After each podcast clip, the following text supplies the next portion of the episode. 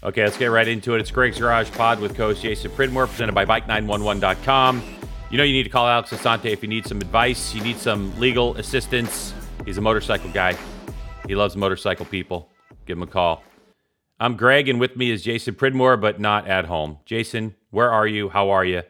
Stuff like that. Good. You've been traveling. I've I traveled out to Dallas yesterday, so I am sitting in the great Jimmy Witten's house right now doing this podcast. The so great Jimmy Witten. All right. yeah, he's the best. So I'm sitting here uh, in Dallas, and uh, yeah, I'm gonna I'm gonna get all kinds of heat from you, but you know dropping names and stuff. But we're waiting for uh, Sam Lowes to get in because we're he's flying in this morning from Argentina, so he went to Miami, I guess, first, and then flies into here.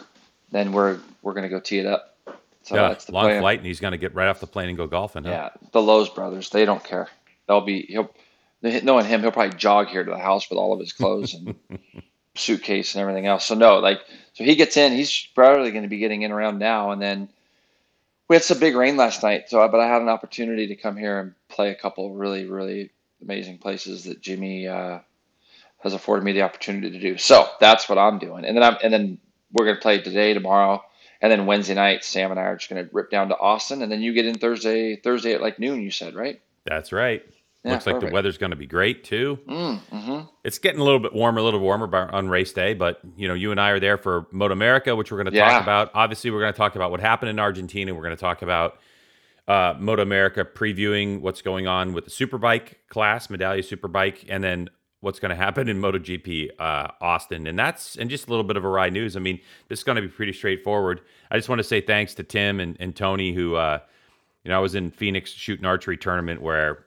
Did you get to go hang with him a bit? Did you hang with him? yeah, I hung with him a bit. Yeah, in the archery tournament, I finished ninth, which was not not good. So we do Do I- we do single round elimination tournaments. Do I even ask how many people? Uh, in my class, there are like thirty six. Oh, you did all right then, G Dub. Yeah, you get single round eliminations and stuff. I was actually, I just got I got tired, Jay. Honestly, the way the bow's set up right now, and I hadn't been shooting a whole lot and all that stuff with the travel. So Pretty- not making excuses, but I was like two points out of the lead at halfway, and then in qualification, and then the wheels fell off, and I shot the worst round I ever shot, which still put me in tenth. And then um, I got I went through. I had a buy in my first elimination, and then I won my sec my my first that I shot. So you go from like 132 to 116 to 18. You know what I mean? And you're Yep. and um, like the score that I shot when I got knocked out, Yeah. wh- like that score was there was only one score shot of the of the eight matches during that time that was a better score. And the problem was the guy who shot with me shot a, like a one a 142 out of 150. I shot a 141. It was kind of windy, and um, I it was, and then he advanced to the next round and then gets knocked out with like some score that was like seven points less than he shot against me. Yeah. You know what I mean? It's one of those frustrating things where the guy's like, "All right, I know him. I know that he's won before, so he stepped up his game." Yeah. And then I just threw a bad one, second to last arrow that just got away from me. I have no idea what happened and and lost the match. And then he got locked out. But the problem was, I know the scores I'm capable of shooting, Yeah. so I would have easily been in contention for at least a medal match. Meaning, Yeah. if you get to the final four, you're guaranteed you're either going to shoot for gold or you're going to shoot for bronze. yeah. Yeah. Yeah. For sure. But hey, it is what it is. I didn't Hey, shoot it's the a score. top. It's a top ten. You would have died for a couple top tens in, when you race motorcycles. I'd be able know to I mean? say three instead of two. Yeah. well, yeah, It but there probably wasn't thirty. There probably wasn't thirty guys on the grid though. There was probably No, there were more. There were a lot more than that back then. you finished ninth. There was probably six on the grid. Who knows? Yeah, I do know. We do know because it was on an entry list somewhere. It doesn't exist on the anyway. why don't we just get to? Why don't We're we not. get to? We're not gonna, not going to make any excuses. It was windy. Yeah, but I'm not going to make any yeah, excuses. Got it. We'll we'll Uh-huh. get to news presented by Arai. Let's do it. All right, look, weather's coming. Go buy an Arai helmet. They're awesome. All right, and that's AraiAmericas.com. Like, they're great helmets. All right, let's get right to the news. You're not going Yeah. to go micro. You're not going to do your antimicrobial. No, I'll do it. I'll do it later. Unfortunately, dude, I'm just I'm tired, as you can hear in my voice. You know, Yeah, red eye flights and This is a, red eye. a, it's Yeah. a big podcast we got here. I mean, it's a, there's some news. yeah, some that's why. going on. So so look, dude, um, it's Tuesday morning right now, and Marc Marquez news. I mean, it's a question mark whether he's coming to Austin right now or not. I didn't think he was going to have a chance, but I saw on MotoGP.com that he's out testing the CBR 600. You know, I mean, I know you're not a doctor, Jay, but what's your feeling if it's Tuesday and after his shakedown test on a CBR 600 that he decides to get on a plane and come here? I mean, do you think it's too soon? Well, Just knowing what you've known about the injury that he has. it's a crazy injury. Like I've never heard of anybody else that's had it, so it's a pretty wild injury. What what I kind of fail to understand is I think if there was a week in between races, it would be a little bit more understandable. But are you telling me that the the four days, the Monday, Tuesday, Wednesday, Thursday, that was what made the difference between him being able to go to Argentina or not? And then just you know when we got back to back flyaway races. Um, I, I mean, oh, hey, everybody wants to see him there. I mean, obviously, but I but is it more of a I got to get there and just get some sort of points so that I don't. Otherwise, it's a wasted year. This guy's not racing anymore for just race wins. He's I mean he he wants to cement legacies and you know win as many championships as he can. So is he coming here? What's he coming here for? I I I, I got to think it's to get points and just ride and do the best he can. And the other Well, thing I think too, I think it's and- exacerbated though too, Jay, by the fact that it is COTA and he's like the king of COTA. Right. But it Like, almost could work against him, right? If he comes here and he's no longer the king of COTA, and like you say, it's it's one of those deals where if he goes out there and goes around and finishes tenth or whatever, is it worth the risk? Because there, there's so many races left. There's 21 races this year, so even after this one, we got 17 left. I mean, he still has enough races in hand to win the championship if he just gets healthy. When's their next one? Is it like three weeks away, two weeks away? I don't know because I haven't looked, but. I haven't even looked.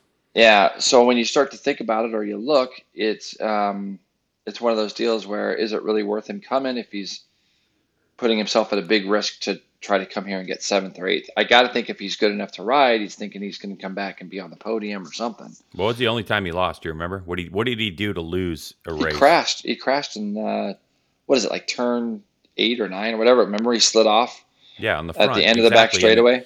He Yeah. slid on the front, and now everybody's pointing to you know Honda saying that they have front more front end issues. That you know that they've solved the rear grip issue, but they have front end. I mean, you know, Pol crashed out. You know, we'll talk more about it, but it's just a front end thing. You know, you see video of Nakagami in practice and stuff, just losing the front, losing the front, saving it and stuff. Yeah. It's like, Well, and know. you watch it. How many times those guys lost the front? I mean, Marquez lost the front in three of his four crashes at uh, Mandalika in um, in Indonesia. So, yeah, there's probably something to be said for that. But you know, Greg, before going into the season, they were really happy with the progress of that bike. They felt that they had a bike that was going to be really, really good again. And you know, I Alex Marquez was nowhere to even be seen this last weekend, like not even anywhere to be seen. And like you say, Nakagami had issues. And when you watch the incident the Pol had, he looked 100% committed to the turn. Like, like he he did not expect that to happen at all. Like he was in the corner, you hear the throttle off. It looks like he's just kind of rolling into it, and the front's gone. So, yeah, I who knows, who knows. But at COTA, we know that the Honda has worked there really, really well for him in the past. So it'll be interesting to see what the decision is. So in World Superbike, they just wrapped up their final two days of testing. We were talking about it last week. Like, what do we think? So they're at Aragon, Jay, and it ends up that Jonny Rea was the only rider of those two days that dipped into the 48s. He just did a 48.7, and I just did like within the last hour or so. Mm-hmm. Top rack goes three tenths of a second slower. Bautista and Gerloff with Baz actually P5, so he, Wow. he kind of made a late a late jump. Uh, and then Locatelli, Rinaldi, uh, and Vierge. So, you know, we kind of see that the HRC bike, the two riders are very comparable. They've been close to each other. And then Philipp Oettl. So, Jay, I just wanted to, you know, obviously it's testing, you know, and, and in the morning it was like Bautista today, but, but Gerloff has been in the top four or top five. I mean, for sure, a lot of times in the top three. There's been a lot of chatter of the people that I spoke with when I was in Phoenix. The first thing they want to talk about is is Gerloff. You know, Yeah, I think he's got yeah. it this year. I mean, what is your impression about how just you feel from his social media, from the speed he's been putting up in testing as we get ready to race? Because they're racing next weekend, right? Race Crazy, number one yeah. next weekend. Yeah, and I had some I had some communication with Alex Lowes this morning and talking to him, and he says, Jay, the problem is is that it's it's so cold here. It is so absolutely cold, and by Thursday it's supposed to go up like 20 degrees. He's like, and so some of the grips that the grip that he has, he's like, it's not looking at it like false hope, but the Kawi generally has a ton of grip in the cold. But when it gets a little bit warmer, they have some you know issues, I, I guess, and as everybody does. I mean, everybody's going to have grip issues as it gets warmer. So I think there was some teams there that weren't as interested in going out and doing like one lap type of things. How far off was Baz, Greg? Do you have the times pulled up? Yeah, I do. Baz was at least in this last session. Baz was uh, six tenths of a second off of Jonny. That's so great. three tenths of a second off of Toprak in second. Yeah, it's really interesting. So that's that's really good for him, and and so we'll have to look and see when the heat goes up. Is the BMW closer still? Because they, they've been about a second off those fast guys. It seems like most of the preseason. I mean, Laverty's gone pretty quickly on that bike. Redding's been not really anywhere to be seen. He could be holding his cards a little bit closer to his chest, maybe. But generally, when you get on a new team, you're trying to go out there and go as quickly as you can so that you can duplicate that hopefully during race weeks. So it's going to be an interesting thing. I'm pumped. I mean, we're deep in the heart of the racing season now. I mean, we've got this week we got Moto America and Moto GP, but over overseas, like you said, they're at Aragon kicking off their season in World Superbike. So um, I think it's going to be. I think it's World Superbike is going to be good. I was talking, I was talking to you yesterday, and I said it's pretty interesting where Moto GP is right now. We'll talk about Argentina in a minute, but it's it's the biggest motorcycle series we have, and arguably, Greg, can you think of better racing anywhere in the world right now of any series? I mean, it's it's fun to watch. Every week is a story. You know, every week has got great storylines be- behind all these teams. But I think World Superbike is going to have that too, and I think Gerloff's speed. It, it all depends on Garrett's head when he lines up on the grid for that first light going out. You know what I mean? That's that's the comments that I've been making to people. I go first lap, turn one is going to tell us if Garrett's good to good to race or not. Mm-hmm. There's just no pretending, you know. And turn one at Aragon, air, turn yeah. one on Aragon sucks. It's not a very good turn. Uh, great, so but I mean, as long as he slots in and doesn't lose correct. positions, and he doesn't go, I'm going to win this race in turn one from third or whatever, and make some, you know, colossal mistake again, he should be okay. And don't you don't we, you kind of look at it like if you're if you're a team owner and you're a team manager and you're looking on, and you see Garrett, I think for me, I go, well, how how does how he engages with the front runners is going to be the key. He's already made it, hasn't he, Greg? I mean, he's already proven to everybody how fast he is. Don't, wouldn't you agree with that? Like wholeheartedly, 100%. everywhere yes. he goes, he's already shown that raw speed. Now it's a matter of like I feel like that some of the incidents and things that were caused. Um, I hate using the word desperation, but I think they were kind of like Garrett was trying to prove himself. Like, hey, let me show everybody that I belong here. And I think now he can plan his races a little bit more. If he can get on the back of Toprak and Jonny, stay with those guys and kind of make plans going into the, you know, halfway on beyond the race and just get back to some race strategy stuff rather than looking like he's just sniffing for a pass in every single corner and not showing any patience. I think that's going to be a big thing for him. So I'm hoping that um, that we see what he's doing right now in testing turn into great race results for him. He could be a championship contender because if he can just finish races, I think he'll be I think he'll be top three, top five all year long.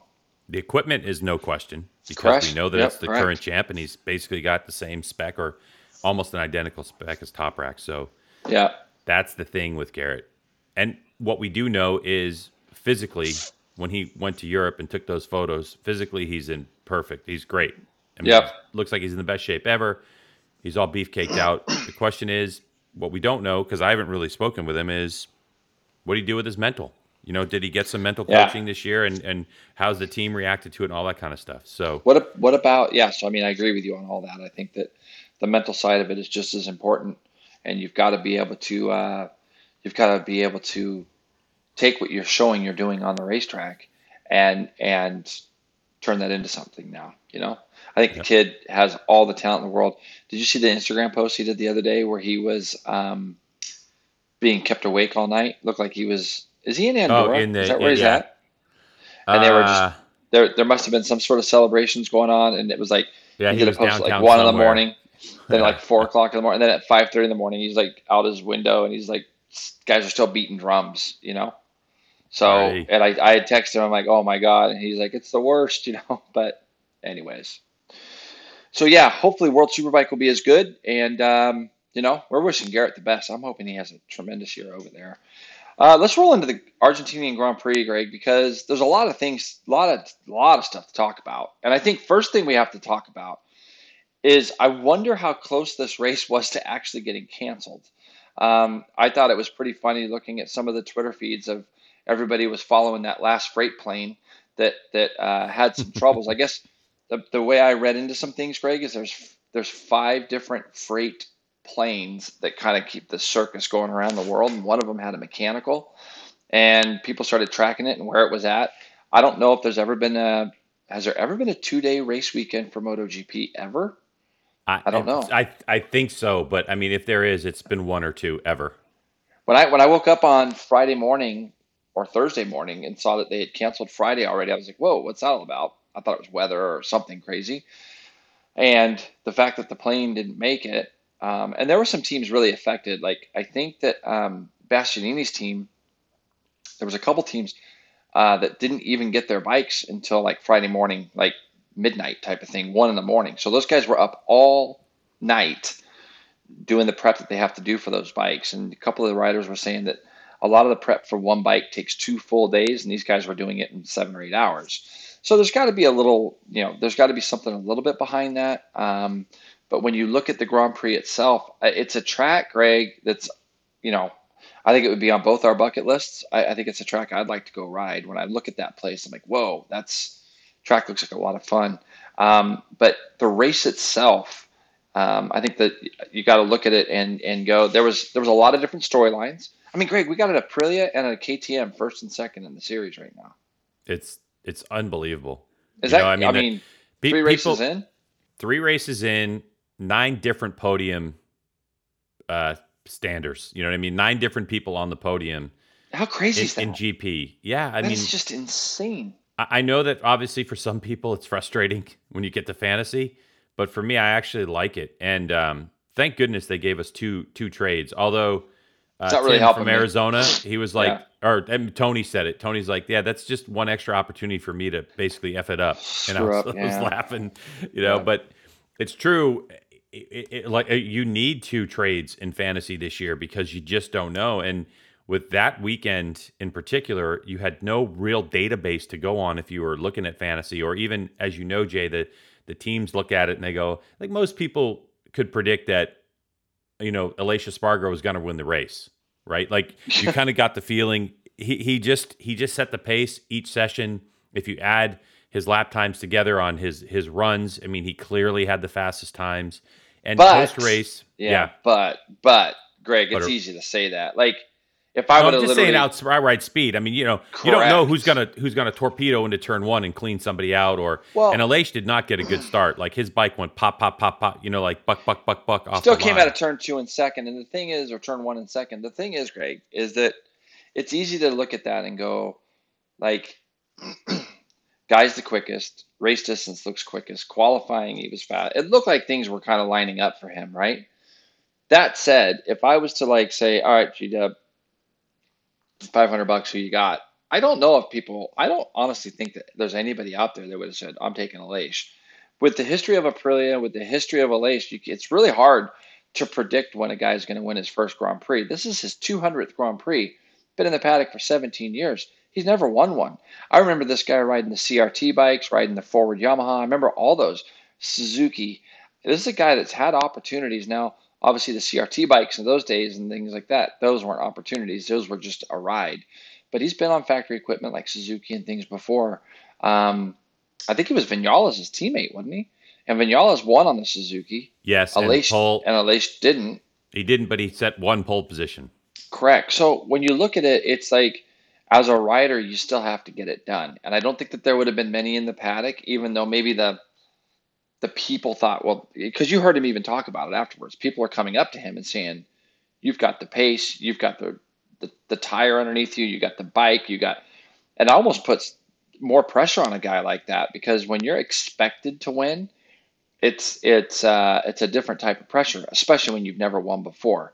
And you saw him make some mistakes in the middle of the race following Martin. It wasn't the greatest Grand Prix ever. It wasn't like a it was, but it had a lot of intrigue um, because he planned it. And you could kind of see that once he kind of got halfway through the race, we watched it back last night here at Jim's house. I watched it again. And if you watch kind of midway through the race, once he really, it was almost like it was with each lap, he was gaining confidence, knowing, oh, yeah, I got this. Like I can stick behind Jorge Martin all day long. And how about the speed of that thing? I mean, Very impressive. went right by, and uh, there was one lap where it looked like they got into that turn five or six area, the tight right, where Martin threw his leg out. It actually looked like Aleix hit it um, to me. They didn't say anything about it on TV, but it actually looked like he hit his leg and it kind of threw Aleix off and he ran wide. Martin got him back. And I thought, you know, as great as his ride was, I thought Martin's ride was amazing too. Guy didn't score any points the first two rounds. Um, he ends Plus, up there was no other Ducati even in the area. Not even close. And that's just what's crazy. But, you know, Martin ends up second. He gets his 20 points on the board. I think it's actually a good thing for him that you've had this um, you've had all these different winners and all these different people up in the front because it's allowed the points gaps to, stay somewhat close, hasn't it? So he's 20 points back. I think Aleix has got 40 something points. So it's not like he's a million points back. Go through the results real quick, Greg. Aleix wins the race. Uh, Martin second, Alex Rins and Joan Mir third and fourth on those Suzuki's. I think those guys. I don't know. We'll talk about that in a minute, but I think I think Rins is a different rider. I think he's in that mindset of like, got to get these points, and he just kept dwindling that lead away. Bagnaia, kind of a salvage job for him. He ends up fifth over Brad Binder. Vinales ends up seventh on the other Aprilia, and he was only six and a half seconds back. Right, those first six, seven guys, pretty close. Um, Quartararo eighth. Bezzecchi, who just continues to impress, ninth, fastest rookie. Bastianini ends up tenth. Luca Marini, who came from that front row, he ends up 11th with Nakagami Oliveira. Really disappointed for Jack Miller in 14th and LA and Alex Marquez 15th, who wasn't even a, like a factor. But when you look at somebody like Jack Miller, even, you know, Jack Jack was talking about, he's like, I didn't pass a single person the whole race. He would have been 16th had Zarco and Pol not crashed. Wow, no points and finish in a race. That's a tough pill to swallow when you're a factory. I mean, rider. And he and he's he's took it on the chin a bit. Like if you just listen to the way he talks, he's like he's not trying to point blame. He's not. Obviously, there's a problem, right? There's got to be a problem.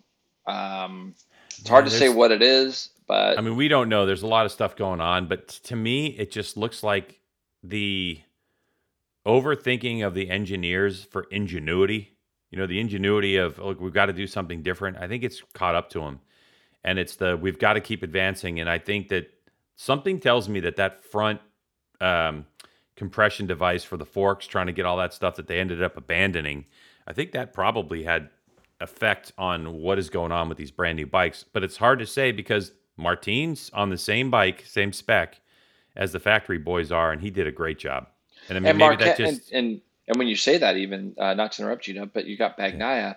He ends at 5.8 seconds back. I mean, Miller was 14.8, so he was nine seconds behind his teammate. And you know, whatever you want to say. Jack Miller should be finishing 14th. We know he's better than that. So it's kind of one of those things that was really a shocker to me to be able to see him not move forward like at all. Um, and to your point, you got this kid Jorge Martin who's, I mean, again, we got 17 races to go. He's thrown himself right in the middle of it, hasn't he? Uh, Martin yeah, as long did as he stays job. healthy. That was, I mean, he, he came out of the gate right, like just absolutely fire last year. It's for rookie season and just slowed him down was the injury. So as long as he stays healthy and all that kind of stuff, um, I'm curious to to to, you know, I love like the directors of MotoGP. I'm a big fan. You know, uh, Enrique Sierra, one of their top guys, has been over here. You know, last couple years ago doing Moto America races, but when they get into their standard pattern of like having to cut away to like teams cheering or somebody watching a TV, this was one of those races where it really got me aggravated because I had zero confidence that Aleix was actually going to win that race mm-hmm. out front until he came out of the last corner. Because we've seen riders before. I mean, think about it 17 years and 155 days. He was in, he's been in the GP paddock at the time of that win, and he'd never won something that big, never won something, you know. And you're like, he's had fastest laps, he's had pole positions. But to do that, and I can't even imagine what was going through his brain to distract him from the task at hand. And so, tip of the cap. But they just kept cutting away from it. And I was like, what are you doing? You know, mm-hmm. like I wanted every single corner of those last two laps and that's like I was nervous because you know I was too. I've, I, I know Aleix, you know, like if you walk up to him and stuff, I mean, he remembers, he does probably doesn't know my name, but he remembers my face. And do you remember like a couple years ago, we were at COTA or something, and I know you remember this, and I called him Paul by accident, and he got pretty pissed that. at me. I remember yeah. I was like, just, I was so upset about it. I still am in a way. But every time I saw him, I was like, man, I'm what sorry. Yeah. but he's, do? he's a nice cat. He's a good dude. And I think, um, you know. When he took the lead in that race, Greg, to your point, there were mistakes being made like he ran wide a couple times and he it was almost like again he followed Martin, made some mistakes behind him, always closed that gap back up. When he took the lead, made some mistakes, Martin got back through. When he finally took the lead with like four to go, he was still making a couple of mistakes. And it was like with two to go, it almost looked like he just had a yeah, you know, you, I do anyways. I sit there and I talk to myself when I'm writing, and it was almost like you said, "Okay, settle down, just hit your marks, do what you got to do. Like, just bring this home now. You've cut this far. There's, you're not going to have a better chance than this right now. Like, just pull your shit together." And it was like he did that in those last two laps. I thought he rode really well, but I'm, I'm like you. I, I get super frustrated with four laps to go. They're showing slow motion of Bezzecchi and Marini going through a tight right and I'm like, what are we doing? Like, Hashtag it, who cares? Yeah. Like, it's four to go. You got a guy getting ready to win his first Grand Prix, and you're showing slow motion of guys that are running in eighth and ninth or whatever they were. It's it is a little bit frustrating that stuff, and they show restarts. It seems like they show the they show ten different versions of the start, like with seven laps to go in the race, and there's a, like a what do you think? I mean, they, they tried doing it with us, and we we finally just said, "Hey." Oh, I mean, the, the big the Gosh, biggest thing is so is that for, for from the production standpoint and you know is that they they just refuse to use picture in picture. If they did what we do which is picture in picture occasionally mm-hmm. you, it would solve a lot of your problems. I mean there's there's sometimes especially post race where simon's interviewing people we never hear from you know massimo rivola or whatever like these key people in these organizations. I would love to be able to see those folks see what they look like see what their face looks like. Yeah yeah, yeah it'd be great i agree but, with you. I mean, the, the program MotoGP puts together is amazing, and you know, with these, even every year they advance their graphics pa- package, and yeah. you know, as you can see, like when someone sits the fastest lap of the race on the left hand side of that little chiclet, you're going to see like a fire, you know, emoji, and then if they get a track limit warning, the little freaking warning, look, you know, thing comes up and stuff like that. But I mean, they do a great job. It was just one of those weird occasions where I was like like I didn't want to see the team standing there cheering. Like I know that they're cheering. I know that they're hanging off the fence. I wanted to see Aleix. I wanted to see Aleix come across the line, and I wanted to see what he was going to do after he crossed start finish line. And yep. they didn't show that. I'm they actually you. didn't show the checkered flag, and I was just like, man, you know, I, I get. I mean, the reason that they have multiple directors and everything else is they do have a formula that they kind of stick to, and it definitely works. But in this particular case, I think it probably would have been uh, I would have liked to seen it a little bit differently because it was such an impactful, you know. I mean, big deal. Yeah. Jason, think about back to the time the CRT days. You know, yeah. I don't know if you and I were talking as much about MotoGP then as we do now, but when when when Aleix Espargaro got that ride, a lot of us were just like, well, just because he's got money back. I mean, he was quick, but he wasn't yeah. like ultra fast.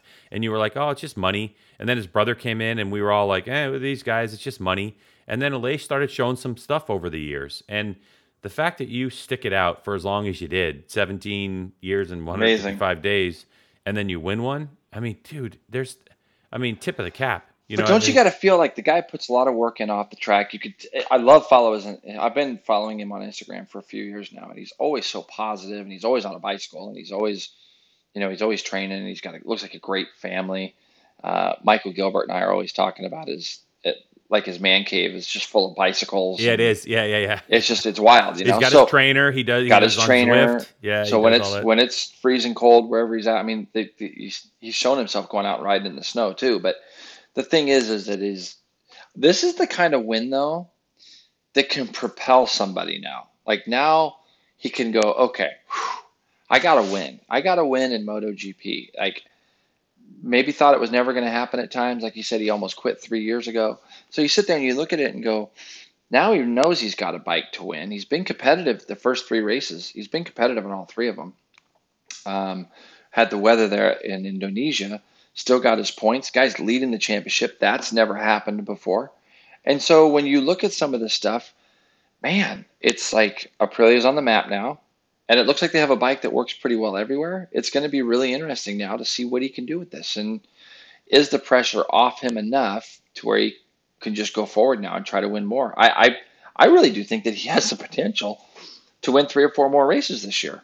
Um, I, do, I mean, I, I, he's got potential to stick himself right there in the championship as well. That's exactly right. Yeah, there's no question. So Did you hear you the start, stat that, that that a Japanese bike hasn't won in like six races? dude, seven it races. is it is so crazy. Like I saw that it's all been Italian and Austrian, Mhm. and you know, so yeah, it's the MotoGP is in such a great place. Greg, I want your take on the two Suzuki's right now. Both these Suzuki's were under two seconds back at the end, and I mean closing quickly at the end there. Well, that's Um, the thing. I mean, if you look at Rins, other than the start and the time he had to make up, he had the exact same pace because it was going from like 1.1, 1.2 to 0.8, like for those last bunch of laps. I mean, if Rins was there, he Yep. could have won the race, you know, just as easily. So that that's a big deal.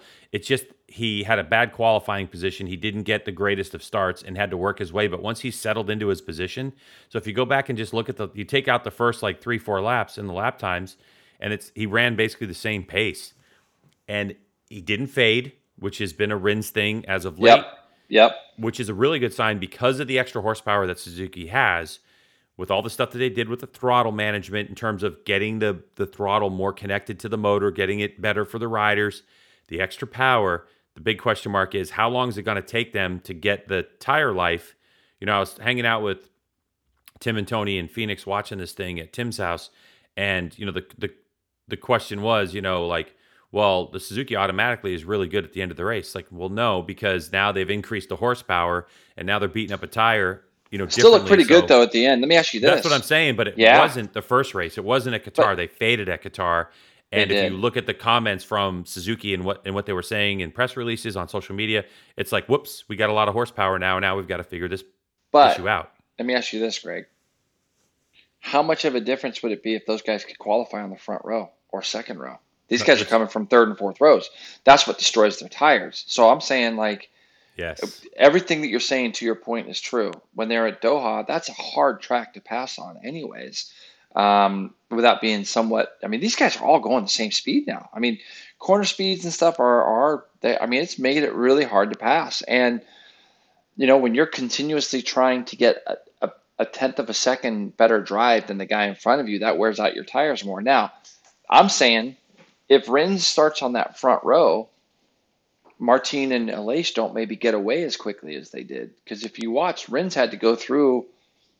Uh, he had to go through um, Five, maybe? Pol Espargaro. He had to go through like three or four guys. He got a really good start, Yeah. but he's by the time he got to third, those guys had like a 2.7 second gap with 19 to go, and it was like he just whittled it away and whittled it away. And He did, away. but a big a big chunk of those whittling away were, were when those two guys were fighting each other. So he would get half a te- he would get like four tenths back, and then he would be able to maintain it. And then Aleix went back by him again and made a mistake, and then he got a chunk back. So with the that- cameras that- though, with the cameras, what you can't see is that when you're in Alex Rins position and you're sniffing those guys right there in front of you, he's making tiny little mistakes too. So that gap, when it started at 19 to go, when he was 2.7 back, and they're like, "Well, the gap's too big. Don't think he's going to close in." I'm like, 19 to go, he can close in. Because when you're chasing and you're pushing as hard as he is, there's going to be places where you run a little bit wide. So um, either run a little bit wide in some places or outbreak yourself in a couple spots. I thought Rins did a tremendous job. Mir, with two to go, started closing on everybody quite a bit quicker. Um, I just think that the Suzuki's, is I mean, they have just been solid to start the season, and I think it's only going to get better. I think looking back a little further, Bagnaia ends up fifth again. Greg, I think that's like a, a salvage when you job. pull when do you bit, when do you right? pull Pecco out of the championship chatter? Because obviously he was a preseason favorite for a lot of people. I still think he's a favorite. I think it's a lot of season to go. I you can't. I mean, right, Greg? You can't really rule anybody out right now because it's Not the way GP is. There's No. no, no yeah, way. it's just and and it's going to become. I mean, Greg, don't you think it's also going to be coming down to who makes the mistakes? I mean, who whoever makes the least mistakes this year. But there's so much Um, pressure because there's so many people up front, so many Yeah. different people up front. There are people that are going to make mistakes. It has to happen. Agreed. Even though we have now an extra what two races than we've had, you know, it's the most amount of point scoring opportunities. I still don't think you're going to see a record point scoring haul for the year, meaning that the total amount of points that the world champion is going to gather over Right. the year, it's still not going to match like what Marquez did four years ago or whatever it was the record, right? Even even with the extra two races, because this is going to come down to.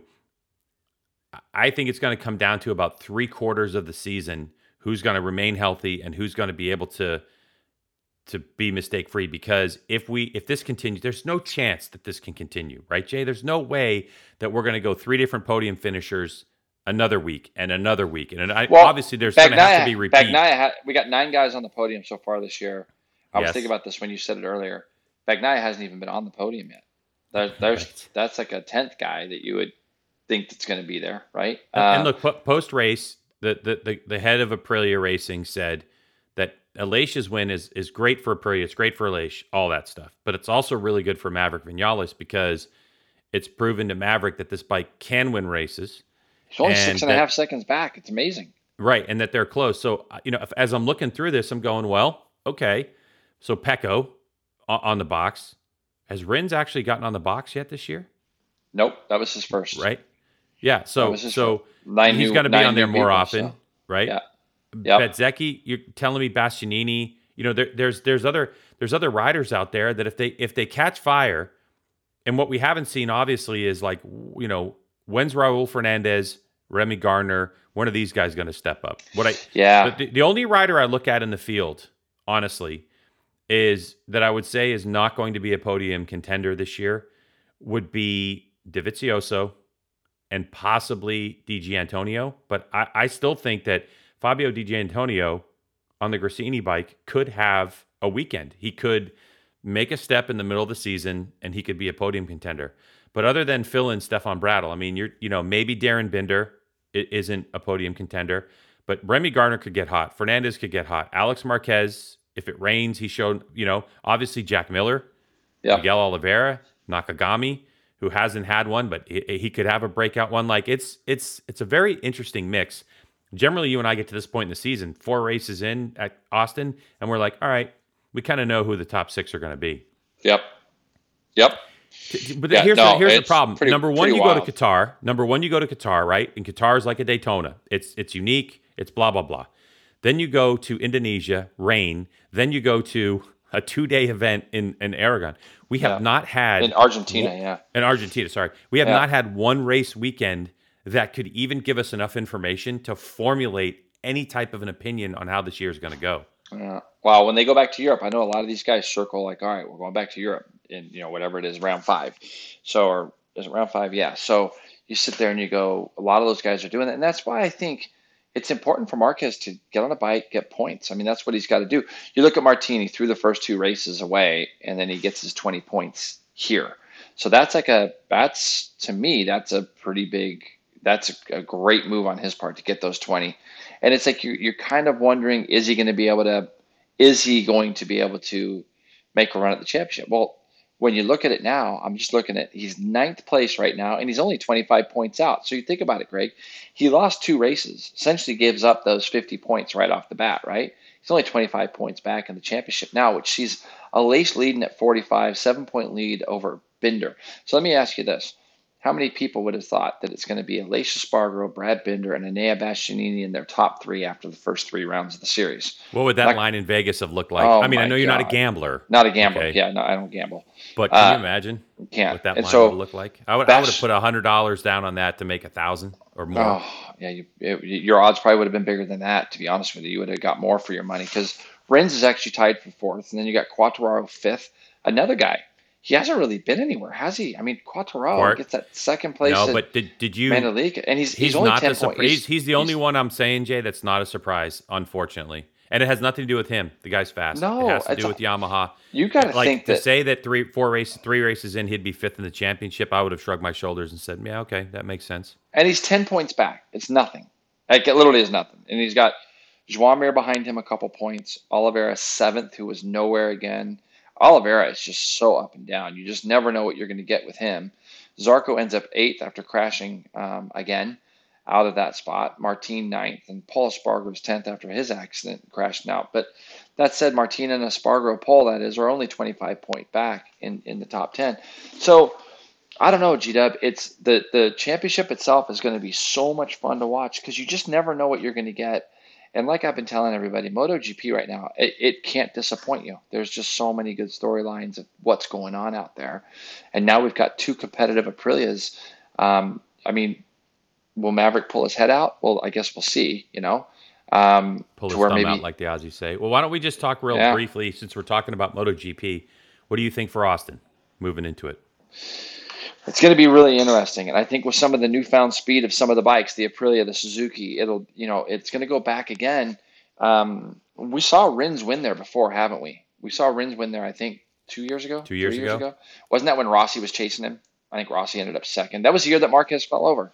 I think Rins won that race, and um, Rossi ended up second. I could be wrong, but I think that that was the year. Um, it's so um, weird with this COVID stuff and the races getting canceled. How like I kind of forget things. What, what, happened? Yeah, yeah, yeah, yeah. But I think that that was the year that Rins. Rins yeah, so won. that was 2019. So Rins wins by four tenths of a second over Rossi. Jack Miller was third. That. Dovizioso yep. was fourth. Morbidelli fifth. Our boy Petrucci and Quartararo was seventh. That was his rookie year, right? And then Paul Bagnaia, Nakagami, Vinales eleventh. So that's the thing. I mean, I, I don't think we can look at past other than Marquez and say there's anybody here who's coming in as a clear favorite for COTA, I think it's going to be a crapshoot again. The where did Martin? Where did Martin finish there last year? Because he he seemed really excited to get there. He was like, "It's going to be a good track for me," which is great. Um, but I, oh, that's I, right because we we went last year, but we, we you did. and I didn't go. It was at the like Correct. the last one of the season. Yep, um, we didn't go, or, or, a couple to go. Uh, let's see. I'm trying to think Americas. where he ended up, but but talking talking so, about so it, it was it was it was uh, Marquez four and a half seconds over Quartararo.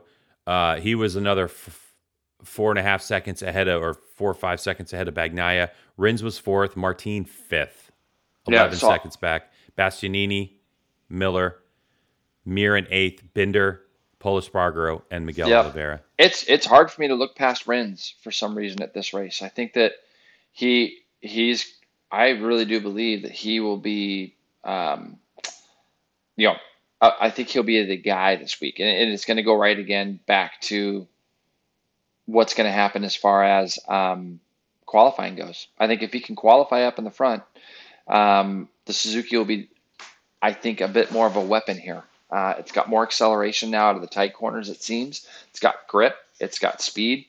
Um, yeah, won't lose down the back straightaway. I just feel like that first sector and stuff Rins was really good there the year he won. I remember that Rossi would kind of close in, and then Rins would get through that first sector really well. So I think the Suzuki's will be tough, but I also think, I mean, judging by what I saw and how well the Aprilia worked at uh, the last round, I think that they'll be good too. But this track here at COTA, it's it's really all about stability, braking. It's very physical. Like Bezzecchi said something about that in his post race comments in Argentina that you know, COTA is such such a physical track. It's going to be his first time riding a MotoGP bike there. Um, yeah, good point. So now, the, the one thing I will say about this, Jay, that's good news this looks like it has all the signs that this might be a normal MotoGP weekend in terms of if you look at, you know, Qatar went pretty smooth. Indonesia was riddled with rain and, and schedule changes and all that kind Correct. of stuff, almost like we had at Daytona. And then, of course, what happened last week with the two day. So if you look at least the weather, if everything gets to the States on time and everybody has their normal load, load in period and can work on bikes, you're looking at a high of 84 degrees on Friday, 82 on Saturday, and 86 on Sunday. It, it looks like it'll be windy during warm up on Sunday, but the, the, the reason I bring it up is because with the temperature, if it's going to be 84 on Friday, 82 and 86, that is a window in which Michelin's going to really know what they're going to get from the tire, and the teams are going to know what they're going to get from the tire. So that yep. means it plays itself into much better setup time. Yep. And a lot yep. less. See, the thing that's weird to me is like with the Aprilia situation, is Aleix was close to the outright uh, race record, which is impressive. And he complained constantly that he didn't have grip from the beginning. And so I'm like, man, if he had grip, what would he have done? But again, Correct. the record in Argentina was set on Bridgestones, and Bridgestone was a made it most of its speed on the front end. Michelin tends to make most of its speed on the rear end of the motorcycle. And obviously, we know from a couple crashes we saw at Argentina that, yeah, if you don't have your front end right, is bye bye, you know, off it Gone. goes. So this is going to be kind of a week, a first weekend that we're going to really see, I think, teams in the rhythm, in the groove, you know, that the tire manufacturers are going to have something predictable for the race. And so this will be the first weekend before we get, like you're saying, to Europe, where we're going to kind of see how how bikes were developed, how well these teams work on a regular schedule, how the riders adapt to it. There's just so many things there. And COTA, as much as I'm not a fan of the layout of the track, it does give you a lot of variety of crap. You know, like it does. Turn we, one, it gives you slow. They're second gear corners now, but the first year they came, remember that whole back section was all first gear for a GP bike and stuff. Well, the long, problem long you have with the problem with COTA is it lends itself to too many mistakes, lends itself to you know, in those passing zones, when you get down to those really, really slow corners, uh, it's really easy to lose time in those places that make it hard to, to, That's why we don't really ever see great racing. Like, can you look back and go, "Oh, that was the best MotoGP race ever," and think about yeah, anything COTA? COTA? No, no. Even in Moto two, Moto three, even I don't even remember really watching races where I'm like, "Oh my god, that no, was." It seems like there's always a there's always a checkout or something, you know, other yeah, than that it, that 19 race between Rossi and Rins. Yeah, and but the other thing too is that we haven't really. Talked about. But Rossi. On, never really got there. No, he didn't. He didn't get there. No, he didn't. It was, and, was close, but he never really got there in that. But race. the other Rins thing too, Jay, is it. is you know they had that NASCAR race there a couple weeks ago. Yeah. The NASCAR drivers, like the stuff I was reading, they were complaining that that it's garbage still, that it's bumpy, and it's you know uh, like the repave and all the work that they did doesn't seem from a NASCAR perspective like it's been a big change. Uh, it, it that it changed anything. So that's also the concern is like when the GP bikes get there, how does a motorcycle fare versus you know, a, a NASCAR. Wow. You're going to hear a lot of it after the first session if it's bad still, because those guys are just going to light the place up. So, you know, let's hope that that, like, I'm looking forward to getting down there and, and checking it all out. But yeah, I'm, I'm with you. It's COTA's never been obviously a favorite of mine. And, um, I'm, you know, it's great that we got this in terms series. of the layout. Like the town's here. great, yeah. the people are great, Yo, the food is really good, right? Like, oh, like all the other things. Absolutely, yeah. And by the way, one of our producers, Russ, he's like he wants to know what you're up to on Thursday because he's like, we're gonna run the stairs, aren't we? You're gonna run the stairs again. Are you gonna do it with us, G Dub? Oh no, no. G Dub, what is like? Come on, man. What is wrong No. with you? Uh, we'll, So my boy can Russ. we go to Moto Two, please? how Can we just how great was that that he did that with me last year, and then he did it twice. Yeah, Ran up the what, what is it? What is it called, G Dub? What is that thing called? Like the big uh, the tower overlook there at COTA. I, We were there. We were there for the test. You and I did some Instagram stuff. I think at the top Yeah. there, didn't we? I don't remember So, what the name anyways, all right. Well, let's let's move on. Let's look at some. Uh, Yeah, let's Moto look 2. at s- some Moto Two results at. Um, okay, I just had it up. Hold on, got it. Um, man, Celestino Vietti looks like he's really trying to take over this this championship. Um, sorry, G Dub. Hold on a second here. I'm trying to get this. No, I'll get it. So uh, uh, Pulled while you're for me, working on yeah. it, Chantra was Yeah. second, which Yep. is unbelievable. What a stud! Ai Ogura, huh? I, yeah, Ai Ogura in third, uh, Canet in fourth, Jake Dixon in fifth, Arbolino sixth, Acosta, uh, Arenas, Bo Bendsneyder in ninth. That's actually a really good result for for Bo Bendsneyder. Yeah, yeah. Uh, Sam Lowes was in 10th. Beaubier was 11th. Joe Roberts in 13th. And a little incident for our boy Joe Roberts, or Sean Dylan Kelly at the beginning of the race. And he, he gets his first DNF. Uh, there, there were quite a few people that fell off in this race. Uh, Van Gerberg, Navarro, Rodrigo, Dalla Porta fell off. Uh, Aldeguer, that Fermin. And they, they, by the way, they, they, they say his his last name two different ways. Aldeguer, Aldegay. Um, so hopefully I'll run into Fermin Dude, what a stud that kid is. He really is, dude. like I don't know how many people have really been following him, but you know, kid's 16 years old. And last year, I, I remember him being in the top 10, I believe, at his very first. I believe he was top 10 at his first Grand Prix that he did. I can't remember where it was, G Dub. This kid will be a world champion though. This kid's unreal. He's on that um, Boscoscuro chassis. He's like one of the only right. ones so on he's it. like the only. Well, yeah. There's like two of them on the grid, Like and he's running up front.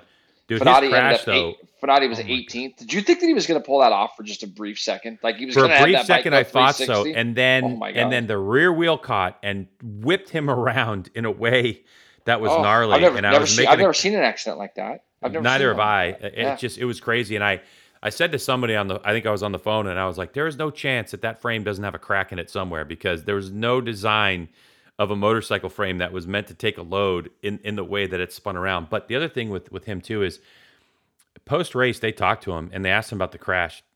He didn't answer. He doesn't remember the crash, dude. He got knocked out and he's pretty dizzy. So I hope he's going to be okay in the long run. But I'm. I really want to. I really want to watch him. Yeah. So I, I hope he's. Okay. I hope he's okay this week, and I want to see it live. And yeah. But dude, let's talk. I mean, congratulations to Vietti, right? I mean, great, great job by him. He managed the pressure. He he passed for the lead. But Somkiat Chantra, dude, he's he's arrived. Like he's the real deal he's in my opinion, right? Like tell me tell me what you think about him. Well, I'm thinking that your boy's in a lot of trouble because when you start to look at, at, at Chantra, he's on the same team as Ogura, and Ogura's already been kind of pinned down as the guy that's going to take Nakagami's place. But like that whole team works together. Like what what do you do with Chantra? You can't just overlook him, can you? I mean, he's going to be ready to be moved up. He's a character. It looks like he's got he's got some personality. He's got a different look about him. Comes from a different country that you know has never been on the podium before his win at um, uh, before his win at Mandalika. So you sit there and you look at it and you think to yourself, Chantra right now is kind of the surprise of the championship. Didn't get to do the first race because he had an injury, but when you look at it, Greg, he's you know he's 40. He's in third in the championship. Uh, be it he's 45, uh, 35 points behind, um, or 30 points back of, I, I, can't remember if he's 30 or 35. Sorry, GW, but I know he's behind Vietti some. Vietti's pulled out like a 21 point lead over Canet. So, I mean, when you look at it and you started to think about who are going to be the championship contenders going into this year, uh, Vietti wasn't really on the tip of my tongue. I don't remember that. And I knew Canet would be good. We knew Sam would be good. There were like, Everybody had was on the Pedro Acosta chain train. Uh, Augusto Fernandez as well was a guy. So there were guys there, and all of a sudden you got Vietti and and Chantra in the top three. And Chantra doesn't show any signs of slowing down. He's going to be a he's going to be a threat at every race. And everything you said about Chantra is true, but I want to add the fact that of how many how many motorcycles are made in Thailand worldwide. You know, there's like you know the the majority of those like small displacement bikes, like the 400s and stuff like that. Yep the Hondas and you know like they're, they're all made in Thailand and it's yeah. like you know so to think if you think that that doesn't play a factor in decisions being made or money being spent in MotoGP mm-hmm. then you don't understand that this is this is a multi a multi multi million dollar business yeah yeah, they're so, gonna want that. They're gonna want that kid on a MotoGP bike. One hundred Basically, what you're Just, saying, right, G Dub? Yeah, uh, exactly. Yeah. yeah, because there's a lot of great things about him being on that bike. I don't want to predict it too early. Okay. It's been two races, but a win in a second place to me, like the one thing that's interesting about drag racing, right, is you go out and set a record breaking time, but then you have to back it up within a certain percentage of that record breaking time for it to for it to like count, right? Count as a record, yeah. And yeah. and so I always kind of look at that and say that makes sense to me. And so the Chantra win, I think we're all kind of sitting back going, okay, it was it because there was a lot of fans there, maybe there's some emotional attachment there. Is this kid really got speed? But he's definitely jumped and he's convinced himself he belongs there. And yeah. the thing that impressed me the most was he was close, he was in contention, you know, to to Vietti, and he didn't make any dumb mistakes and yeah, put himself in a gravel trap. He was he kind of just said, "Look, I'm getting points. I'm getting the 20 points and I'm getting out of here. Ai Ogura, on the other hand, had a good run. He was really far back. He worked himself up. There were some things that happened that that got him to third place. Mm-hmm. But I mm-hmm. think for I, at the beginning of the race, I would not have pegged him for a podium because generally we don't see a lot of the the you know he's in 11th or something like that or 8th or 9th or on the first lap and then work your way up into a podium. We don't see a lot of that in Moto but 2. He, he did an awesome job though getting through on Canet there. You know, on the last corner, last two corners. I mean, he did a he did a really really nice job there of he getting did. himself through and and uh, doing the business. So for Ogura, you know, again, I think it's uh, it's important for him to continue to be. Again, we got so much racing left in the season, and we, we do we do. But but, but, but you do hear you do hear the chatter of Nakagami being replaced by Ogura, but it's like when your teammate when your teammate's next to you and he's won a Grand Prix already and he's put himself in a good place. Um, it's it's it's a it's a hard. Well, and, the, and, the, and the point of the the Idemitsu team is both in Moto Two, Moto Moto GP is that connection that you know that regional connection to to find a world champion you know so yep. that's that's you know it's not just because Ai Ogura is Japanese that that makes any sense it's like right. well coming up through that system of developing those riders. So yeah, Chantra right now is making a good a good point to do it. Um, I do want to say, you know, congratulations. It's it's ridiculous that I'm going to say this, but Cameron Beaubier was the he was the fastest rider in FP one, and I thought that he was going to be able to maintain the pace, but it, I think what ended up happening was he stalled out at that same lap time, and then wasn't he? You know, he was quickest in Q one, right, G Dub? No, no. I'm, I mean, he. I thought he was. I thought I could have sworn he led FP one. Oh, did he? I thought it was just Q one, but anyways, yeah. But oh, still. yeah. Oh, it was Q one. Sorry, yeah. Yeah, I, I guess Q. Again, I had my I had my head buried in archery. Of course. And then yep. of course with the two days that that was going on. So you're right. It was it was Q one where he was the fastest out of forty four. And he just missed getting into the top twelve. I mean, he it was like last last lap. I forget who nipped him because he was twelfth, so that bumped him to thirteenth. So he had to go into Q one, and he he and, and Greg, all those guys, if you if they were all on the same tenth of a second the first four guys that got through Q1. It was just that Cameron led it, so that was good. Real quick in Moto 3 G Dub, I don't know if you watched it, but oh, Sergio, did. unreal race. Sergio Garcia ends up passing Foggia, who looked like he waited and waited and got by Garcia. They, you know, the announcers gave Foggia the win already, but Garcia didn't want none of it. Garcia ends up winning the race just barely over Foggia, who looked pretty stoked to even finish second.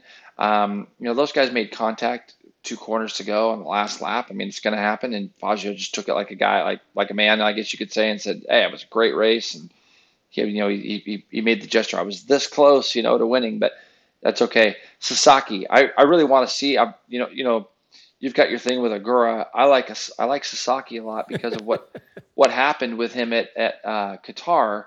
That poor kid checked out. He was gone. He was winning his first Grand Prix the fairing ends up blowing off or coming off and he ends up not getting it. So you kind of root for a guy like that to try to that would have been a race I think he would have won, Greg, you know? So yes. he, he had a long lap penalty from an incident at Mandalika. Um, and uh, so he, he ended up doing he showed a, a lot of penalty. poise, a lot of he class. really did. He, really, really yeah. did. And So- he and he and he a post race. I mean, he only finished three tenths off, and and he knew he felt like he had pace to win the race, but he, He, just I, yeah, he just like like the long lap. 18th, didn't he, he? he only lost two seconds that Right. lap in the long lap penalty. He'd nailed it. But he went But- from third to 18th. so it's pretty Yeah. crazy that two seconds. Yeah, I guess So, two seconds in Moto three is is a long way away. It is Yeah, Ross- a long way. Rossi ends up fourth. Uh, Riccardo Rossi, Suzuki, um, Morega. Yeah, what, then- what- what- I mean, let, let, let's just get back to this, Jason. Let's just all I really want to know from you is yeah, let's talk about that last pass of the race. Garcia literally had a half of an inch and he he put it right on the inside of Foggia. And I thought to myself, Garcia has got so much trust in his lean angle and his tire right now to do this so late. I think it was the last corner, wasn't it? there's two corners happened? end, the last right corners, where yeah, they come yeah. on the left, and but I think that you know that you know the thing that scares me, and sorry, uh, the thing that scares me, Greg, is is it's like, and, and I don't. It's it's not being critical, but I sit there and I think about how you and I portray races and events when we're in the booth, right? Mhm. And I never want to sit there and go, well, race direction is going to have a look at this or race direction is going to have a look at that. Because the thing is, it's not our job to say what race direction should have a look at or or even begin to go down that narrative, okay? Because if you watch the race when Aldeguer and um, Vietti got together, like, oh, race direction is going to have a look at this, you know, with the, and I'm like, racing incidents are still racing incidents. There was nothing that was done there that was bad, right? And so when you look at that last corner, last lap, even if you would have punted the guy, even if it- it's like if both riders finish, both guys come across the line. Look, it's the last corner, last lap. These guys are going for it. They want to win the race. You heard Sergio. He said he was like, just had to go, I had to have a try. I had to have a go. Uh, championship, all that stuff's out the window. It's like I got two corners to try to win a Grand Prix, and I'm going to try to do it. Um, but so when you say you want to ask me about it, I go, it was hard racing. It's good racing. It's what you would expect. That's why we all tune I in love, and watch I to see who's going to do that. I Yeah, I love do the too. pass. In light of all of that race direction crap Yes. that looms over them, he put it out of his head. He made a nice, clean pass. I thought it was a gutsy pass. And Yes. then for Foggia at the end, the way he reacted, he was pumped. And you know what? He just knew, you know what? It, it just seemed like he knew I, I, I gave him half an inch too much, you know, and he put it there, and so I thought from both riders class, I thought it was a really nice pass, and I thought that the way Foggia handled it at the end, you know, he didn't Great. get upset. He didn't. It No, was, he he, was, was pumped. awesome, he was like, he? He was it was great. almost like Foggia just said, you know what, dude? Hey, that was a that was a move. I mean, what am I gonna do? And Foggia looks like a MotoGP rider to me. yeah, he just know. does. I don't know when I see his interviews, but but getting getting back to what you're saying, Greg. You know, you you go, and I was going to bring this up to you just now, and I'm like, oh, the podcast's going to be too long, but I'm going to ask you anyways. But one of the things I hate, I hate, is that I didn't get to. I I think I saw it, but I can't remember. But I can't remember exactly why. Um, oh, um, Sasaki got the penalty from Mandalika. But why not just why not give him like a three grid penalty? Why long lap penalty? Going into your race weekend knowing that oh I've got a long lap penalty because I made an accident that I didn't really mean to. Ha- I mean nobody's out there trying to run into people. Like hard racing's hard racing. It's what you want to see. You can't keep penalizing people for for stuff. And and how bad would it be to be on a plane coming to America going, well, they're going to give me a long lap penalty at COTA because of something that I did here that was an accident that I didn't really mean to do, or I just think it's just it's just and sooner or later, Greg, did you see how he came back on track at, from that, like how he pulled in Yeah, the way the camera angles were, I got like really nervous because Me too. It, the, the the angle was it didn't look like he had the blend speed, hmm but he but but I guess He was left did. enough, wasn't he? He was left. Enough. Yeah, he enough, was a little bit left enough, but had he had he really tried to stuff himself in there, it could have been a thing. And that's the thing I worry about the most Me too. is if you're taking someone who's a front row qualifier, say, and you give them a long lap penalty, the speed difference, and you've talked about it, you know, like even at the Daytona 200, you know, qualifying times, and speed difference, it's a big deal. You know, some of us have, have, have you know, you you raced long ago enough in endurance where you had didn't you race endurance when they still had middleweight bikes on the on the track at the same time? No, not guys? world, not world endurance stuff. no. Okay, but you know we're endurance. When I raced that stuff, I oh, mean you had lightweight bikes, big bikes. It's yeah just too much. But I mean, the thing Road is, is Atlanta, that- the closing speeds were were insane. Even if you were on a 600, you know, going up against SV 650s. One of the things I think that they need to look into though is that when you start throwing these long lap penalties on the first few laps when the field is so tightly knit together, and you got a guy that's going completely off and then jumping back in the middle and trying to find a spot, um, I could see a potential problem there. What I don't understand is why you don't just make it to where it's like, okay, if you've got a long lap penalty, you have to do it within the first half of the next race, right? So it's like Mhm. if Sasaki could have gone off with the leaders and then, you know, pulled in at some other point of the race, or maybe he led the race, who knows? Whatever the case is, I just feel like that the long lap thing to me is, I I just hate it so much. Well, my, 'cause, I my, mean, my question comes down to this, Jason. What what did it do for Sasaki? Meaning, the idea is you have an infraction, you shouldn't be doing that. Here's a slap on the wrist, long lap penalty. Or whatever he did, are you never going to do it again? Like, did he learn his lesson? Because at the end of the day, this is a business of entertainment. So you're taking Yeah. out a guy who has the potential to mix things up, make the race even better. But race direction is saying, no, we need to discipline you so you change your behavior. And that's the part that I think is lost about this. It's just like, well, no, kind of at the finish of the race. You see at the finish of the race, who, somebody got demoted a position because they ran off the track, and it was like Dude. nine inches from the start finish line. It was like it had no impact on the Greg. race finish at all. that was in Moto 2, okay? Oh, Moto two, And- that's what it was. Yeah. And and what I didn't understand about that, uh, you'd have to pull up the results of that again. The two guys right behind the guy that ran off the track, they're both off in the green, also, off and they didn't get yeah. any penalty. I don't understand know of. Not that. Yeah. I, Well, they nobody said anything, and that's why I don't understand. I'm going to tell you exactly who it is because I remember. It's well, going, Moto. Moto two results. So I thought it was, was like so right mad. there, like Arbolino, Dixon, Canet, wasn't it like that? Or sorry, no, it was. you know what, Greg? The, You know what, Greg? It might have been Moto three because it was. I. You know what? I think you're right. It might have been Moto three because it's. I think, if I'm not mistaken, oh, it was Mariah. Mariah. It was uh, Morera. Was it? Marrera. It? was Marrera, I think, who got demoted the position, as I remember it. So Yeah. uh, It's hard to remember now looking back, but I watched it with you and I'm like, wait a minute. The two guys behind him were off the track too. They were off the track. They were they were Yeah. literally in his wheel tracks. And I'm like, well, what, I, Yeah, because I think it was that make? Suzuki was behind him, and I think Suzuki got promoted to fifth, and then he got.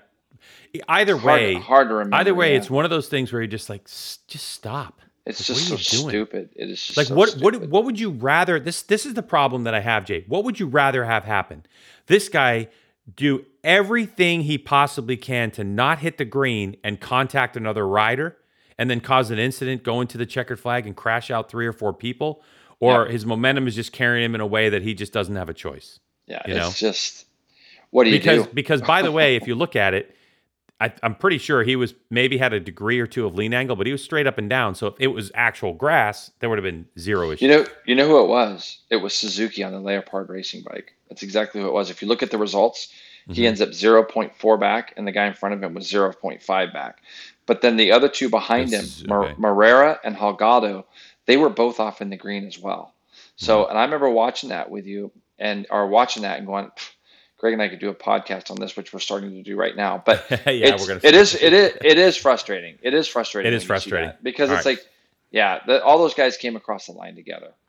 So we'll see what happens in COTA with Moto 2, Moto 3. Um, on the Moto 2 side of things, I think uh, put some eyes on Cameron Beaubier. Obviously, he's coming back. He's he's made a step in his riding. Things haven't gone that well for them, but I believe when they were at you know at COTA, right? Cameron was was pretty pretty quick last year. Didn't he get top five or something? Sixth, I think, Um, wasn't he fifth or sixth last year? Fifth and you know or the sixth, he was for, right in the mix. Yeah, yeah. yeah. So, so I would say look for him. You know, look for SDK and, and those guys as well. But let's move on because Jason, the first race of the year for Moto America is the Medallia Superbike class. Thirty entries into this one.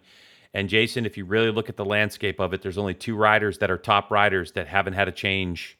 And I say that in air quotes because Jake Gagne comes in as the number one plate. He's running the number one plate, fresh and lean, progressive Yamaha racing team. I believe his crew is the same. His crew chief is definitely the same. He's on the same motorcycle. No changes there after 17 win race season and the most points ever collected for a Superbike champion. Matthew Scholtz, however, on the Westby bike, JP, he's got some uh, changes with the team um, that really seem to suit the team a little bit better. So on the outside, it doesn't look like there's any big changes, but internally, there's some things that are going to work for him. But then, of course, then we get into the the musical chairs. Danilo Petrucci shows up for his first race, the Warhorse HSBK Racing Ducati New York team. He's raced COTA before, but he hasn't actually. I don't think has he been here. I don't think he's actually been in Uh, the states. Turned a wheel, No. probably, probably had a test that we don't know about in the last couple maybe. weeks, yeah, right? Um, yeah, then you're gonna you have um, the new team. You know the, the this this uh, Tytler's Cycle team where we have five riders, but two of them are on super bikes. PJ Jacobson is back, and then you have Hector Barbera that's moved over to that team. You have all new riders for the Vision Wheel M4 ECSTAR Suzuki team in terms of Jake Lewis and Richie Escalante. The question is, is Jake Lewis a rookie? I see because did he ride in 2015? you and I weren't weren't around. It was the only year I haven't done anything with the series since 1997. So I have to go look at that. I can't remember. Yeah. But we know that you know PJ's going to be in the mix as well. And then you're piling in a bunch of other, you know, Ashton Yates goes to Scheibe Racing. I mean, there's a lot of talking points here. yeah. But at the end of the day, Jake Gagne, what do you think? I mean, he hasn't he hasn't won at COTA yet because obviously he started his run last year. We never went to COTA, but he hasn't won. I can tell you this in doing my research, Jason, that Jake Gagne was actually fastest in superbike practice at COTA in 2017 on a stock thousand bike when he won the stock thousand championship. Man, Greg. So the question I've been getting asked a lot when I go out to Chuckwalla and I'm out there and guys listen to our podcast. Why do you name drop? No, wait. Oh, wait, wait. Are you an actual gambler? No, no, no, no, no, no, no. No. Do you secretly my- eat chocolate chip cookies at ten o'clock at night? What, what, what questions? What questions do you get asked? Well, the, the question I end up asking them is if Gagne, if everybody's bikes are running and they're all doing great at the end of the race, who is Gagne's biggest threat? And does he lose if his if he if everything no mechanicals, no crashing, no if everything just is a pure race, does Jake Gagne get beat? And your answer is, I don't think he does. I don't think No. so either. And and my the the next comment will be, who do I think is going to be the toughest guy to race with him? And to me, it's his teammate. And Cameron Petersen, who I didn't mention earlier, but he moves from Suzuki to, to Gagne's teammate. Richard Yep. Stanboli has said that he is further along in his speed with this bike than Gagne was his his first year. so, like, doesn't that just scare the shit out of everybody? Like, It's already the best team with the best bike, no question. I mean, there's no question. It's it's you, can't sit there with the experience of that team and what they've gone through and who they are and and where Richard's gotten these bikes to go. There's no way that you can't say that they're the best team and they're the best bike and the best. Yeah, I mean, they've got all the boxes checked. I don't know. Is there a box there that is unchecked, Greg, that you can think of that Attack hasn't thought of or Richard hasn't thought of? I mean, no, because they've made improvements. They, you know, so, Richard's told me that they've even improved the engine characteristics. So the thing is, for me, is I look at there's a few things. Matthew Scholtz, where is he going to end up coming off of last year? He had a great season. He was able to start putting races together. Have they closed the gap to Gagne? That's the question. Have they closed the gap enough to where Matthew can ride at a pace where it's not going to be completely over the edge and ride and race with Gagne? Is that, you know, that's probably my biggest question mark in the series. I mean, you know, everybody's talking about Gagne and talking about attack talking about Petrucci. But that Westby team is a great team, good guys. A lot of the boxes are checked there as well. Um, Matthew won a race. Was it last year he won a race when uh, at the very first round of the year when Gagne's bike blew up? Um, and so Matthew wants to go win some races with Gagne still running, almost like when Bobby Fong was talking about Cam Beaubier, or you know he wants to go win a race when Cam is still at the time when Cam Beaubier was still ripping around, right? Um, when he won at Road America, Bob's like, yeah, I won, but Cameron wasn't, you know, had an accident. So when you look at it, I just don't see anybody beating Gagne. Now, in regards to Petrucci, like I, my feel on this is this: in how long have we seen Petrucci around in this in series now? Since 2012. Years? 10 years.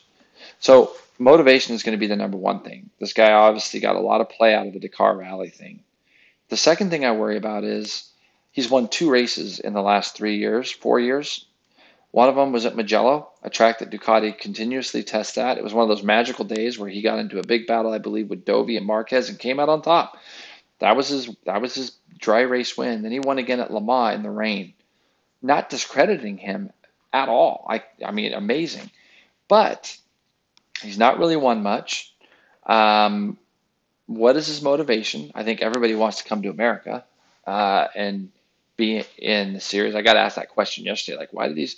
Why do MotoGP riders? They don't go to they don't go to England and they don't go to wherever they they want to come to America. Um, but I think that the question marks are going to be the reliability of the machine. The team itself, I think, has undergone some personnel changes, so that'll be interesting to see how that goes.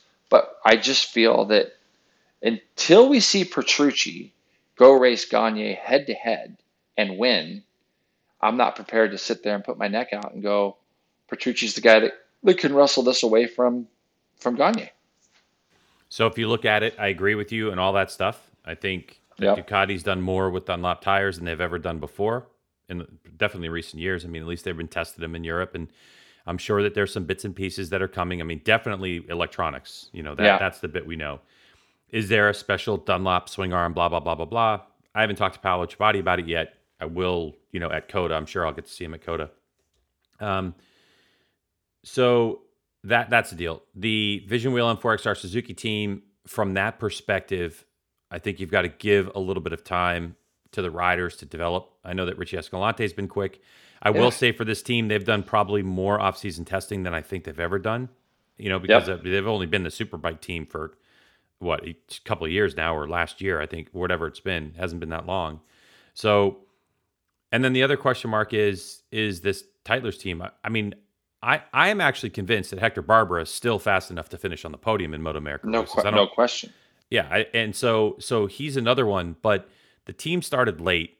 You have a team manager now that's really first time team manager trying to put together mechanics and all this stuff. The bikes are built from Alpha, so that's not really a concern. But again, those bikes aren't developed around Dunlops as far as I know.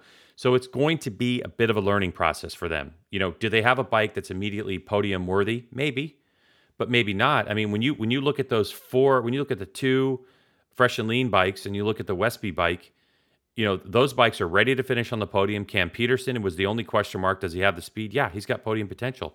So now the question is, who's going to go and stuff their nose up in there? Can it be done at COTA for the BMW, the Tytler's team?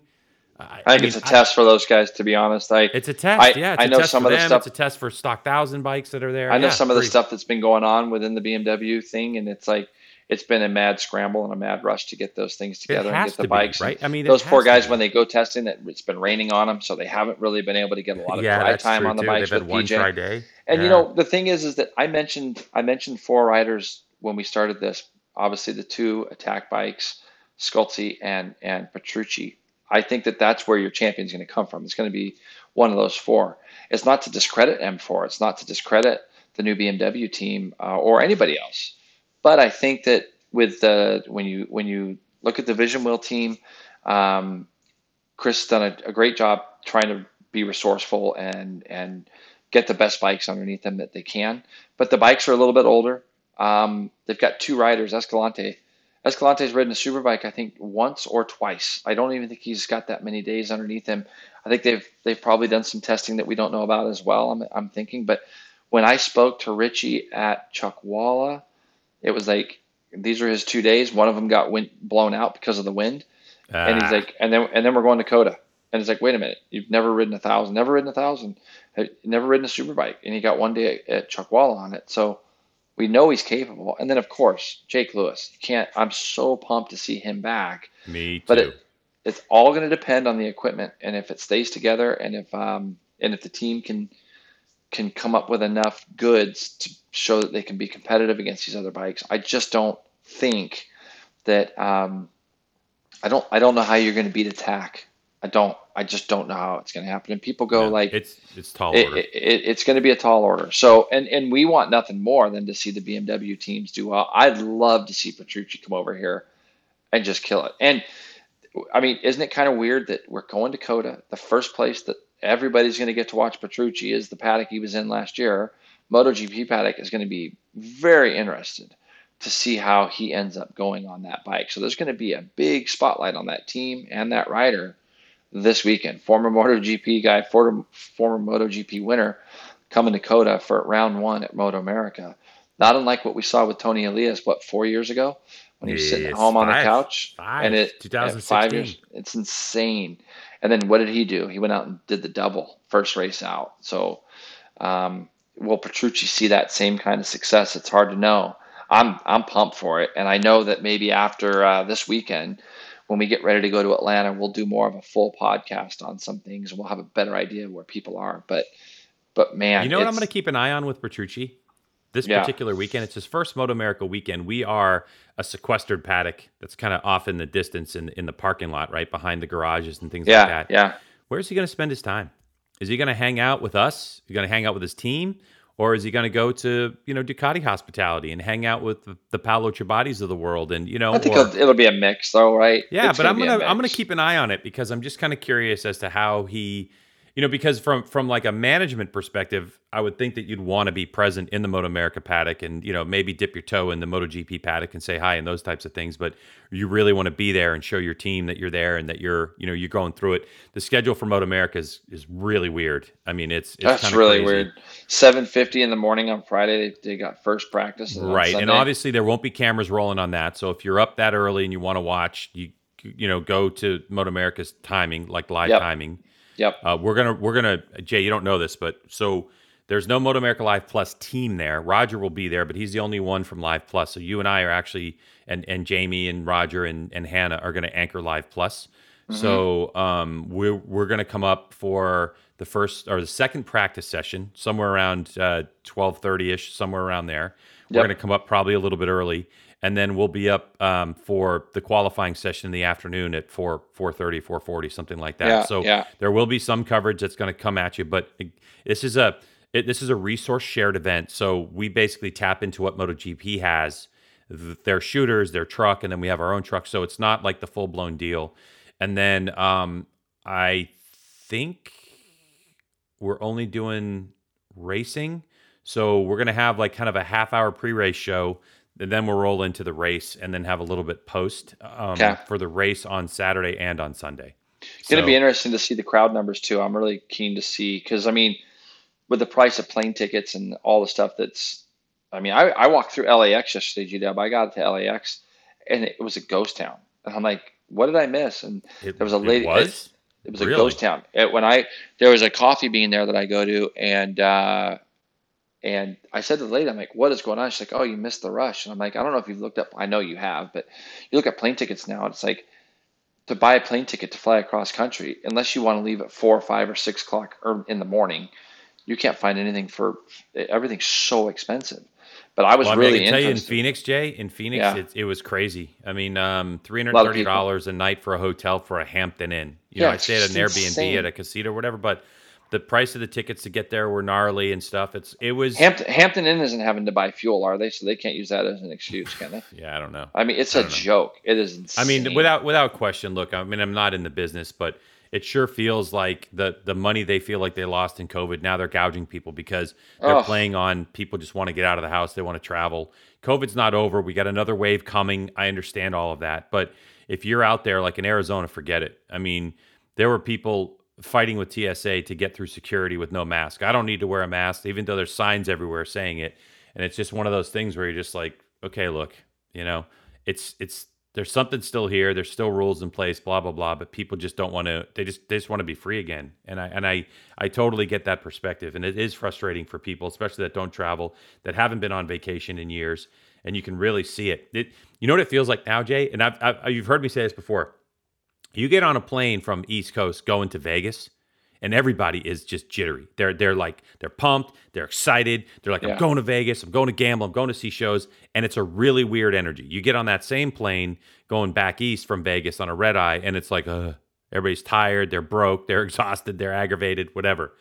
It feels like every airport that I've been in, the last couple of weeks feels like Vegas. Like like every somebody's going for vacation. It's spring break too. Don't forget. Yeah, It's- It's, 100%, spring yeah. break. In, in in Arizona, there was that tournament, that USA Archery tournament. They also had this massive um, amateur hockey tournament. There were a bunch of people from here in Raleigh that were on the junior uh, Carolina Hurricanes team going. There was a huge softball tournament in Phoenix. There was spring break. There was a I think a cheerleading convention. Like this whole thing going on. Yep. So people are getting back out again, and um, airlines, rental cars are ridiculous, dude. I went to Avis, It's my normal. insane. Yeah. I had a fifty thousand mile rental car that was falling apart, and the lady was like, "Look, we just we don't have cars to backfill. Normally, at thirty thousand miles, we turn our cars over to budget because Yep. Avis owns budget, right?" And she said, "We're not doing that anymore. Right now, we can't do it." And so it's like, I'm sorry, but the price that I paid for that pile was insane, you know. but Yeah, no, it's it's crazy. I what I think is funny is when you see these guys get on airplanes and they start yelling at the stewardesses and people on Oh. the plane about not wearing a mask. I'm like, dude, did you not know that that was you got to wear it, dude? Like, yeah, you're, is this, you're, is this news to you? You're, yeah, yeah. you're you're yelling at the wrong person. Actually, I- I will say this. the wrong person. on the flight out, um, one of the flights out, I went Raleigh to Detroit, Detroit to Phoenix. I'm pretty sure, yeah, it was the Phoenix, it was the Detroit to Phoenix leg, which is a four and a half hour flight. I actually sat next to a guy who was yelling at the flight attendant for something other than COVID related stuff. Just so the insane. so the the his, his uh, in his seat, the little touchscreen infotainment thing was down, Oh, like yeah. in our row and a couple other rows. And this dude, like literally, we're midair, and he lost his mind on these. Lighting I the place paid my up. money. I deserve to be entertained, and I mean, you guys aren't Cracks trained. And up. I was laughing. I was like, all right, well, there we go. Somebody back to just complaining normally. Good for you, Yeah, and making a flight attendant's life miserable. Miserable. What a twat. Um, all right. up. So this weekend, obviously, about Jason and I are going you- to be there. You didn't talk about fantasy, g-dub i'm getting to it because let's talk. Yeah, we got to we got to circle back around. So you and I, all, we we just think alike. So let's circle back around to MotoGP fantasy because obviously You, know, killed it, didn't that- you? I did okay. I didn't I didn't kill it, kill it, but I certainly, um, you know, I had Pol Espargaro. So so what I had was I had Aleix and Joan Mir as my gold, and I had Miguel Oliveira and Pol Espargaro. So Pol obviously DNF'd. That hurt me. Miguel was kind of nowhere to be found. So Aleix though with the big win, you know, helped me for sure. But I went from, uh, dude, I was in the hundred and something place, and now I'm in 59th position. I was 105th and I'm 179th now. How am I doing? God, Zilla, that warms my heart. That's So- so, brutal. Oh, it's brutally funny. So, Fight Club, congratulations, Fight Club leading the way right now, number one. Meat Dude, he- Racing, it's Justin. He's he's killing it. Did you see his team? yeah, his team was. It, it- plus, he turboed. He turboed Aleix. He's got Aleix and Quartararo, and he's got Uh-huh. Suzuki, and then he's got Rins and Vinales. I thought Vinales was a bold move, so he's got Vinales. So so he ends up just killing it. He sent me a text yesterday. He says, "I wish my racecraft on the track was as good as I am at fantasy," and I was just laughing because it's like, Yeah, and then Well, he's only got one turbo left, and Meast Racing, by the way, is in P two with zero turbos left. Turbo's done. So is that we are- right? One of th- oh wow, yes. yeah, yeah, yeah. Uh, yeah. All right. So we're not. I mean, when I say we're not, I got 17 rounds to continue to. I can, how much further back can I go? it's long game, Jason. It's long game. You We're can five figure it out. sixteens, third. Woot Mhm. Racing, and then we got to give Kyle a shout, right? Because he's fifth. He already told me He this morning. He's like, "Don't forget." Like, he's like, "Now we can watch me plummet" or something like that. He's up to fifth. Kyle is. so I know Kyle will be looking for this new helmet for sure, right? Oh yeah, yeah. He definitely needs an Arai helmet. That's yeah, Oh, yeah, not a sponsor, but all right, Jay. uh, So do me a favor. We have we have a Moto America Yeah. Live Plus, um, you know, uh, subscription to give away a code. Last week's winner reached out to me, got him his code right away. So that was that was awesome. Um, so Jay, pick pick a number Oh. between one and three hundred and twenty five because we Is have that really how many we got? Yeah. I'm gonna keep it kind of in the first half though, only because we Why? know Why- that those people because they're probably doing all of them. I feel like I fear Yeah. that some of the Yeah. people that like are like 200th and back, even though I'm 179th and I've done them all, um, I kind of feel so. Let's go with like some random. Let's go like one. Let's go with 107. 107 coming in, two wheeled Trevor. Why we we do we know that person? Greg, who knows? Two wheeled Trevor is 107th in our league right now overall. Two wheeled Trevor, you just won yourself a Moto America Live Plus uh, subscription for the year. So reach out to me on social media. It's uh, Greg White TV on on Instagram. That's probably the best way to do it. Just send me a message. I do. I've kind of figured out how to check it sometimes, like for if I don't know the person. But two wheeled Trevor, you just won yourself a Live Plus. Or if you know two wheeled Trevor, let two wheeled Trevor know. So you just won yourself a Live Plus subscription. Uh, I'll give you your code and I will give you instructions on how to do it. So, congratulations. Again, if you're listening this late in the podcast, thank you. Yeah, thank you. And I'm looking at this thing. Tyler Olmstead is sixth. I'm having to deal with Caroline every week too now. She just sends me abusive text messages because she's in Norway and she's 24th. I'm Greg. I need you to catch up to some of these people so I can say you guys are. well, I'm working on it. Like, like, like Jeff Wheel, could. obviously, who's our ride connection. He's in 37th. He's ahead of me, you know, so right behind Travis Wyman. So I- I'm working on it because I, I definitely need to beat down, you know, Jeff Wheel. I mean, it, to lose to him is is bad. What place are you in? I'm in 59th, I think. Oh, 50, yeah, You're- 59th. you- I'm G Dub. I That's see me. Jeff. I see where he's at there. Yeah, no, it's been a lot of fun. It's been a lot of fun. So, um, yeah, thanks for everybody to, for playing that with us and listening to all this stuff. And uh, hey, I'll tell you one thing, G Dub. You Tell and me, I, Jason. we killed it in Supercross on Saturday night, didn't we? Killed Dude, it. I mean, that's my highest. I had the highest score of any any Supercross I've ever. Just about. Yeah. Well. All right. let- Well, I guess this go. is the time of the podcast where you uh, start to lace up your golf shoes and say goodbye to everybody. Man, I got a fun day ahead. Jimmy Witten's got Oh. me sorted. So Dallas Um, Stars tonight too. Gonna see I'm thinking Stars. about it. Go see go see Nordy. I Mhm. see Nordy in his, his hockey habitat. See if he'll punch me in the face or something. Who You want to see Nordy in his what habitat? in his natural, yeah, that's where he comes from, right? Hockey, What what what word did you say? natural What it? habitat, No. What what is it? What'd what what sport? hockey. No. Say it again. Oh, you're pissing me off. What do you, What did I do? What did It's I say? it's hockey. It's not hockey. hockey. No, I'm no, some- it's ho- dude. not It's some hockey. Mass guy. It's Boston Bruins and it's I already hockey. get enough shit for All right. saying Yamaha wrong all the time. Everybody's like, it's not Yamaha. Like, oh, get screwed. Like, I Yeah, like, but you know what? Hey, Listen, if but, that's but the if states doesn't. pr- hey, wrong with me, who people in the states don't always pronounce everything right. Like right, like what what tires are what tires are MotoGP racing on? Michelin. Yeah, exactly. But it's Michelin. That's the way they Yeah. pronounce it. Freddie Yeah, well- Freddie used to say that when I commentated with Freddie Spencer. Mitch, he would Michelin. Michelin, Michelin, Yeah, like you know, at the end of the right? day, like, Yamaha, Yamaha. I guess if I guess if that's and that's the one thing I see all the time with people bitching at me about. I just go, yeah, whatever, dude. Like, just hey, if that's your only complaint, good for you. I've done all right. I've done all right. Yeah. Uh, next week, Greg and I will be talking MotoGP COTA as well as Moto America first round, uh, which I'm excited to see. We got Supercross. I don't even know where Supercross is going to be this Saturday night. We've got World Superbike. Greg, we might not. We might have a full day of podcasting because we've got MotoGP, Moto America, World Superbike, Supercross.